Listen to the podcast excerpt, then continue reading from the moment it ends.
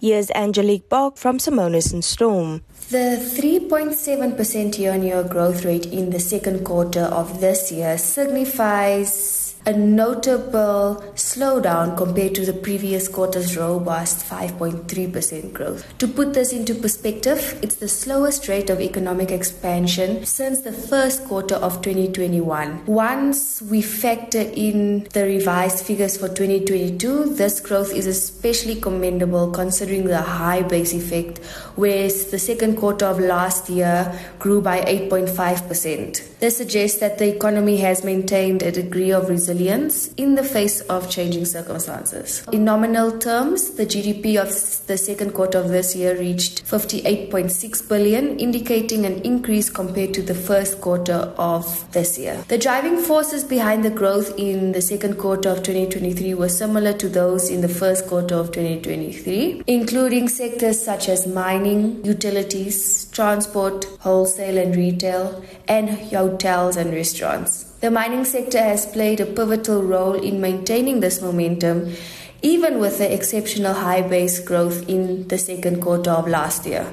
Subsectors within the mining include diamond mining, uranium mining, metal ores mining and other mining and quarrying all contributing positively to this growth. However, not all sectors fared as well. The agriculture sector witnessed a substantial contraction both in real and nominal terms with a significant 27.2% decrease. This was primarily driven by a sharp decline in crop farming compared to the previous year, marking the sector's most significant decline since the second quarter of 2019. Additionally, the fishing sector, which typically contributes positively to GDP, contracted due to a more substantial decline in horse mackerel landing compared to the growth in hake. In the financial services sector, there has been a concerning trend of four consecutive tra- contractions driven by reduced deposits and diminished credit uptake by both businesses and individuals. This could indicate underlying issues in the financial sector that need addressing for sus- sustained economic growth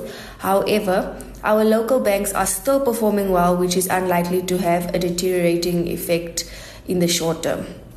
One of the most intriguing aspects of the data is the persistent inflationary pressures, which have continued to erode the real value of employee compensation, contributing to contractions in public administration.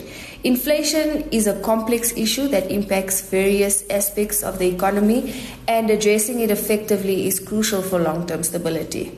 When we look at the GDP per capita, it has rebounded to pre pandemic levels, reaching about 15,000 per capita. This indicates that economic output has increased at a faster pace than population growth, which is generally a positive sign. However, the issue of high unemployment remains a concern. It's important to consider that certain sectors like the mining and manufacturing may be capital intensive and might not create as many jobs as one would hope.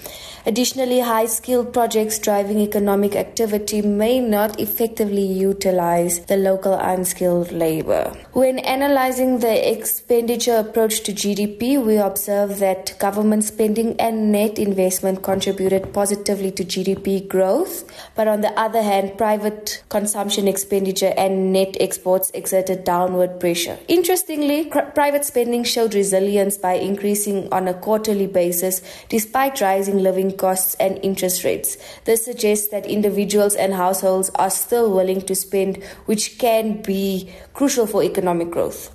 Foreign direct investment reached an all-time high of 54.2 billion in the second quarter, maintaining net investment levels close to those recorded in 2022.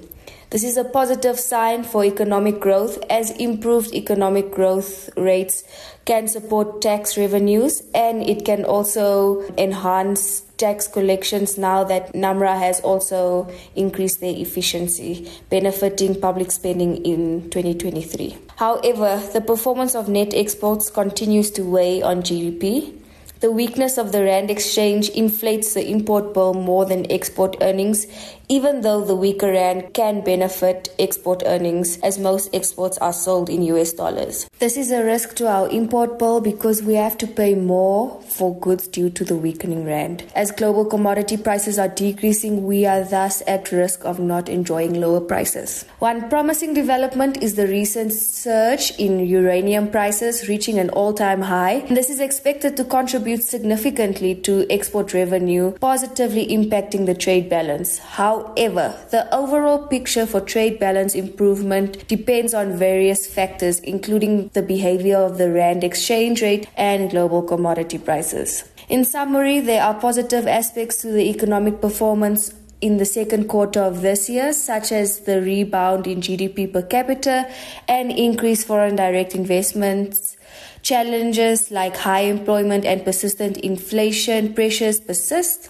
Sustainable economic growth beyond the initial post pandemic recovery will require comprehensive policy measures and ongoing efforts to address these issues. The sentiment has improved, driven by prospects in the green hydrogen and oil and gas se- sectors. However, sustaining this positive outlook will depend on tangible progress, reforms, and forward thinking strategies to ensure the economy continues on a growth trajectory.